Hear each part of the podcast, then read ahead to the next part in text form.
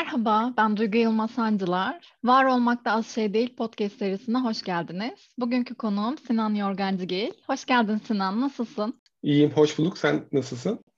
Ben de iyiyim, çok teşekkür ederim. Seni ağırladığım için çok sevinçliyim diyebilirim. Kendi cümlelerinle seni senden duymak istesek bize neler söylersin? Ee, şimdi evet güzel bir başlangıç. Ee, kendimi nasıl tanıtıyorum? Ee, aslında e, son dönemde e, benzeri e, toplantılarda veya konuşmalarda kendimi üç e, farklı zaman diliminde anlatmaya çalışıyorum. Biraz daha böyle e, akılda kalıcı olduğunu düşünüyorum. E, bugünden başlıyorum. Bugün ben bir yönetim danışmanıyım e, ve e, Management Center Türkiye firmasına bağlı olarak e, yönetim danışmanlığı eğitim danışmanlığı başta olmak üzere e, inovasyon ve liderlik e, alt başlıklarında çalışıyorum. E, kimlere çalışıyorum? Ağırlıklı olarak kurumsal firmalara çalışıyorum, yerli ve yabancı.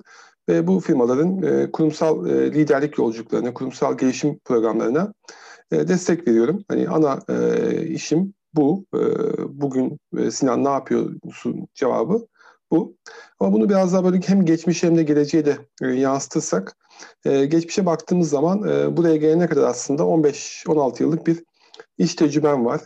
Beyaz yaka olarak ağırlıklı çalıştığım ve bu iş tecrübesi e, ağırlıklı olarak fabrikada bir mühendis olarak başlayan bir yolculukla hayata geçti. E, ilk durak Eczacıbaşı topluluğuydu. Eczacıbaşı topluluğunda İpek Kağıt firmasında bir üretim mühendisi olarak iş hayatına atıldım. E, ve yaklaşık 4-4,5 sene e, üretimde çalıştım. E, sonrasında e, aynı şirket içerisinde e, önce iş geliştirme sonra da e, pazarlama tarafında e, farklı sorumluluklar e, üstlendim ve e, 8,5 senenin sonunda Eczacıbaşı topluluğundan ayrıldım ve Sabancı topluluğuna geçtim. Sabancı topluluğunda da yaklaşık 4 senelik bir tecrübem oldu. E, Yunsa firmasında, Yunsa da bildiğin gibi e, tekstil alanında e, faaliyet gösteren bir firmaydı. Yunsa'da hem pazarlama hem strateji başlıklarında e, sorumluluklar üstlendim. E, son durakta bu beyaz yaka e, yolculuğunun e, Kale Endüstri Holding idi. E, orada da yine iki yıl e, kadar çalıştım ve e, başta önce ürün yönetimi, sonrasında ise bütün pazarlama ve iş geliştirme fonksiyonlarından sorumlu olarak çalıştım. E, ve bu yolculuk beni e, demin de bahsettiğim e, Management Center Türkiye çatısı altında yönetim danışmanlığı rolüne taşıdı. E, yaklaşık bir yılı aştı. 2020'nin başından beri aslında e, bu roldeyim, bu işi yapıyorum. E, çok da keyifli gidiyor. E, çok güzel deneyimler elde ettim. Çok güzel firmalarla güzel projeler yaptık. Ve bugünden ileriye doğru baktığım zaman da, yani üçüncü zaman boyutuna geldiğimiz zaman da bu yönetim danışmanlığı şapkasının yanına birkaç şapka daha ekleme şansım oldu. Bunlardan bir tanesi yazmak. Yazı yazmayı çok seviyorum ve e, LinkedIn buradaki benim ana platformum. LinkedIn'de her gün yazı yazıyorum. E, yaklaşık 400'e yakın yazı oldu son bir senede. E, bu yazıları e, sadece e, yani nicelik ve nitelik karşılaşması yaparsak aslında nitelikle de destekliyorum. Çünkü bu sayede tanıştığım çok kıymetli insanlar oldu. Bu sayede önüme açılan çok farklı fırsatlar oldu. Bunlardan bir tanesi de sensin tabii ki. Tamamen LinkedIn üzerinden e, tanıştığımız ve kontak kurduğumuz bir kişi olarak seninle de bugün bu e, yayını yapmak benim için büyük bir e, keyif ve onur. Onu da söylemiş olayım. E, buna ek olarak da yakın zamanda bir e, canlı yayın serisine başladık. Yine tamamen LinkedIn üzerinden tanıştığım iki arkadaşım Emre Başkan ve İnan Acılıoğlu ile başladığımız Pencere programı. E, Pencere programı da yine e, benim hem şu anki yaptığım işi hem de ileride yapmak istediğim işleri aslında ortaya koyan iş hayatını e, tartıştığımız, kendi pencerelerimizden baktığımız bir yolculuk. Böyle e, kısaca hem bugünü hem geçmişi hem de ileriye doğru nasıl gittiğini e, özetlemek istedim. Umarım ki hem senin için hem de dinleyiciler için biraz daha e, açıklayıcı olmuştur. Hakkını vererek yaşamak sence ne demek ve sence sen yaşamanın hakkını veriyor musun? Benzetecek olursak belki hakkını vererek yaşamak e, şunu çağrıştırıyor bana. Hani gece yattığında kafanı yastığa rahat koyuyor musun? E, sabah da e, yataktan böyle motive bir şekilde kalkabiliyor musun? Yani belki de bu soruların cevabı evetse, e, demin senin bana sorduğun sorunun cevabı da evet. Yani hakkını e, verebiliyorum. Dur. E, bu sorunun cevabını vermek de aslında söylemekten daha zor gibi geliyor. E, ve bunu her zaman evet veya e, e, olumlu şekilde cevaplamak da kolay olmayabilir. E, benim hayatımda da bu sorulara daha zor evet dediğim veya hayır dediğim zamanlar oldu. E, onu itiraf etmeliyim. Ama özellikle son dönemde bu son bir yılı e, düşündüğüm zaman bu en son kariyer değişikliğimle beraber çıktığım yolculukta e, bunu e, özellikle biraz da zorlayarak kendimi de yani bu konularda farkındalığımı da ortaya koyarak evet diye cevaplıyorum. Bunu da nasıl yapıyorum? E, iki tane şeyi ön plana çıkartarak. Buna bir tanesi motivasyon. Bence motivasyonun çok önemli olduğunu düşünüyorum ve motivasyonun da iç motivasyon tarafı. Yani tamamen içten gelen beni e, kimsenin e, bu yola itmesine gerek duymadan veya herhangi birinin beni e, bununla ilgili bir e, ödülle teşvik etmesine gerek kalmadan e, ortaya koyduğum motivasyon, buradan bahsettiğim motivasyon. Ve bu iç motivasyonu sağladığım zaman e, rahatlıkla hayatın hakkını verme konusunda kendimi iyi bir noktaya çekebiliyorum. E, ikinci başlıkta merak. E, merakın da bunu çok desteklediğini düşünüyorum. Meraklı olduğum sürece çünkü hayat eğlenceli, hayat e, e, sürprizlerle dolu ve hayat e, yeni şeyler öğrenmek için fırsatlarla dolu. E, bu motivasyonla merakı yayına koyduğum zaman da e, evet hayat gerçekten de e, yaşamak için değer, hakkını vermek için değer hale geliyor. E, bu noktada böyle birkaç kaynaktan da bahsetmek istedim ki e, dinleyenler için en azından bir de e, öyle bir faydası olsun.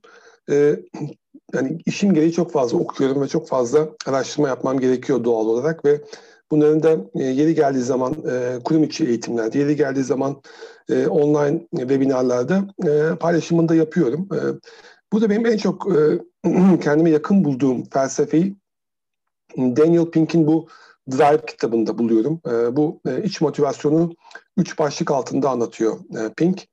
E, biliyorsun bir tanesi otonomi, yani kendinden sorumlu olmak, e, yaptığın işler hakkında söz sahibi olmak. Bu gerek e, profesyonel hayatta çalışırken gerek kendi işini yaparken çok önemli. Bu otonomiyi çok önemsiyorum. Otonomi olduğu zaman çünkü motivasyon destekleniyor gerçekten de. E, ikincisi ustalık diyor Pink. Ustalık konusunda şöyle önemsiyorum. Ustalığı bir hedef olarak koyuyorum kendime. Ama bunu aynı zamanda e, yani ütopik bir hedef olduğunda farkında olarak koyuyorum. Yani ustalığa ulaşmak değil hedef, ustalık yolculuğundan keyif almak hedef. Ee, böyle çıktığınız zaman yola ve o yolculuğa bu gözle baktığınız zaman e, çok daha öğretici, çok daha keyifli hale geliyor ve motivasyonu her zaman e, sıcak tutuyor diyebilirim. E, üçüncü başlıkta anlam. Hmm, anlamın da bugün e, geçmişte olduğundan çok daha önemli olduğunu düşünüyorum. Hem günümüz iş hayatı hem günümüz sosyal hayatı çerçevesinden baktığım zaman. E, o yüzden o anlamı da mutlaka ortaya koyacak şekilde hareket etmek gerekiyor. Eğer bir e, profesyonel hayatta, e, iş hayatında çalışıyorsanız mutlaka yaptığınız işte bir anlam bulmalı. Veya bir liderlik yapıyorsanız bir e, işe veya bir ekibe o ekibin de mutlaka yaptığı işte bir anlam bulmasını sağlamalısınız diye düşünüyorum. Eğer bu üçünü yani otonomiyi, ustalığı ve anlamı ortaya koyarsanız zaten insanların motivasyonunu otomatikman e, iç motivasyona döndürüyorsunuz ve e, onların bu e, hayata hakkını vererek yaşamaları konusunda önlerini açmış oluyorsunuz. Dediğim gibi bunun içinde yaşadığımız bu e, belki de VUCA diye de adlandırabileceğimiz bu belirsizliğin çok daha ön planda olduğu dönemde daha da önemli olduğunu düşünüyorum. Peki seni bugünkü sen yapan, seni bir adım ileriye, çokça adımda kendine götüren en büyük farkındalığın ve aksiyonun neydi? Ee, bu soruyu da böyle ikimizin de ortak bir tanıdığı üzerinden cevaplamak istiyorum. Ee, hatırlarsan seninle daha önce yaptığımız sohbetlerde de bir kez konuşmuştuk. Detaya girmeyeceğim biraz da sürpriz olsun dinleyenler merak etsin. Ee, kırılma noktaları diyeceğim. Yani anahtar kelime olarak. Ee, kırılma noktaları aslında bendeki farkındalığı ortaya koyan ve bugünkü beni ben yapan ve ileriye doğru giderken de e, daha bilinçli hareket etmemi sağlayan e, konu, kavram diyeyim. E, bunu e, iki yerde e, aslında bu farkındalığı yaşadım. Bir tanesi e, işte bu Steve Jobs'un çok ünlü Stanford mezuniyet konuşmasında e, kullandığı bir kavram olan o noktaları geriye doğru birleştirmek kavramında e, gördüm, cümlesinde gördüm.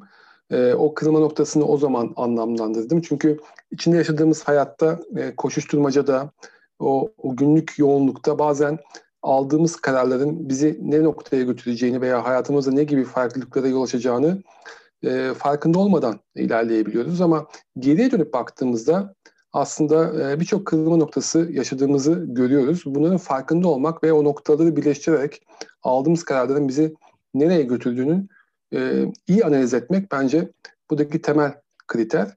E, ikinci farkındalık e, zamanı da bir iş görüşmesi sırasında oldu kariyerimde.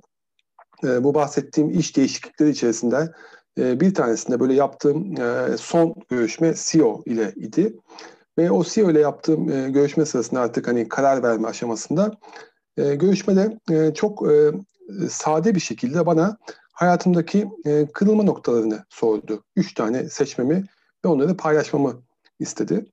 Bu bana çok enteresan gelmişti. Çünkü daha önce hiç böyle bir iş görüşmesi yapmamıştım. Böyle bir soruyla karşılaşmamıştım.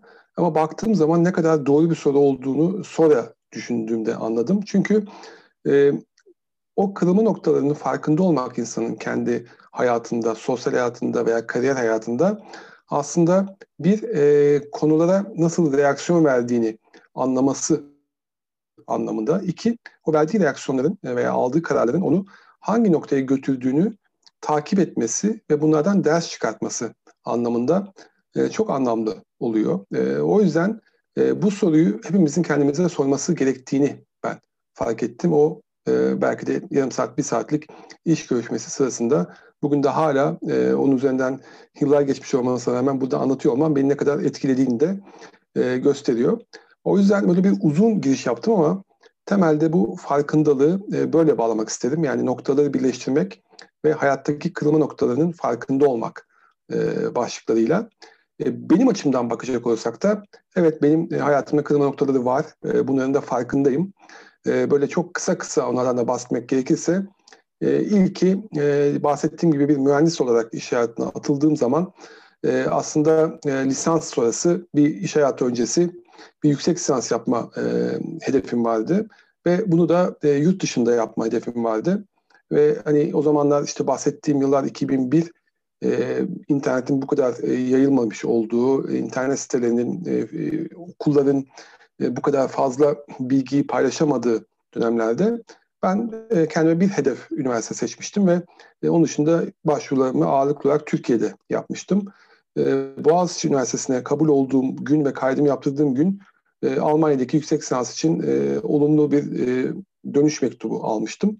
O dönemde Almanya'ya gitmek bana e, hayatımda belki de daha farklı bir şekilde yaşayamayacağım bir tecrübe kazanmamı sağladı. Alman eğitim sisteminde mühendislik eğitimi almak, sonrasında orada yaptığım staj ve orada yaptığım e, master tezi çalışması sırasında öğrendiklerim, o disiplin, e, o çalışma metodolojisi e, bana iş hayatında çok çok fayda etti. Hem e, analitik bakış açısı, hem disiplin, hem e, konuları aslında e, büyük e, resme bakarak e, analiz edebilme konusunda e, bana çok şey kattı. E, bu benim açımdan bir kırılma noktasıydı. E, diğer ikisi de aslında yine kariyerle alakalı. E, burada hani bunları birazcık ön plana çıkartmak istedim. Bir tanesi e, bir mühendisken bir anda pazarlamaya evrilen kariyerimde e, cesurca attığım adım diyebilirim ve sonrasında bunu e, Koç Üniversitesi'nde yaptığım bir e, Executive MBA ile de destekleyerek kariyerimi bir mühendisten e, veya bir fabrika müdürlüğüne giden bir yoldan pazarlama tarafına dönüştürmek ve pazarlama direktörlüğü rolüne e, soyunmak idi. E, bu da benim açımdan önemli bir kırılma noktasıydı. Üçüncü ve belki de şu anda en güncel olanı e, bu bahsettiğim gibi e, 2019'un sonunda 2020'nin başında beyaz yakalarımı çıkartarak danışmanlık mesleğine geçmek. E, bu hep hayalim olan bir konuydu ama e, ne zaman yapacağımı bilmediğim bir konuydu. E, doğru olduğunu düşündüğüm bir fırsat gördüğüm bir anda e, bunu denedim ve bir yıldan beri de oldukça başarılı giden bir süreç haline geldi. E, bunları dediğim gibi e, bugünden e, geriye doğru bakarak fark, fark etmek buradaki bence kritik nokta oluyor. Az önce Dry kitabını not ettik. Yine de bizi dinleyenler için kitap ya da film önerecek olsam bunlar neler olurdu ve neden? Bahsettiğim yok kırılma noktaları. Ee, bir tane kitaptan bahsedeceğim çünkü benim için çok önemli. Beni bugün bugünküsünden yapan, e, yolculuğa çıkartan kitaptır kendisi. E, Marshall Goldsmith, e, dünyanın hani sayılı e, koçlarından bir tanesi, koçluk üzerine çalışan kişi. E, iş dünyasında zirveye giden yol ismiyle Türkçeleştirilmiş bir kitabı var. E, eski bir kitap. İngilizcesi daha e, güzel e, ama hani Türkçesi biraz daha böyle basitleştirilmiş. Aslında İngilizce karşılığı yani seni buraya getiren şey daha ileriye götürmeyecek diye tercüme edilebilir. Ama kitabın özelliği şu, e, normalde bu tarz e, liderlik veya iş kitapları genelde neyi yapmamız gerektiğini e, ortaya koyan ve böyle biraz daha felsefi noktada kalan çok fazla örneklerle zenginleşmemiş kitaplar olabiliyor. Bu kitap e, farklı bir formatta 19 tane ne yapmamamız gerektiğini yani iş hayatında başarılı olmak için neyi yapmamamız gerektiğini vurguluyor. Bu benim benim için çok enteresan bir e, deneyim olmuştu bu kitabı okuduğum zaman ve böyle hani şu anda da LinkedIn'de e, sıklıkla yaptığım o kitap analizi, kitap özeti e, çalışmasını belki de ilk kez yaptığım kitap buydu. Kendime bir ayna yansıtmamı sağlayan, e, daha kariyerimin ortalarındayken bir geçmişi e, değerlendirmemi ve geleceğe yönelik neleri dikkat etmem gerektiğini bana gösteren bir kitaptı. 19 maddeden kendime e, not ettiğim, e, özellikle üzerine e, odaklanmam gerektiğini düşündüğüm bir madde vardı. O okuduğum zaman da vardı, bugün de hala var. O da gereğinden fazla yorum yapmak.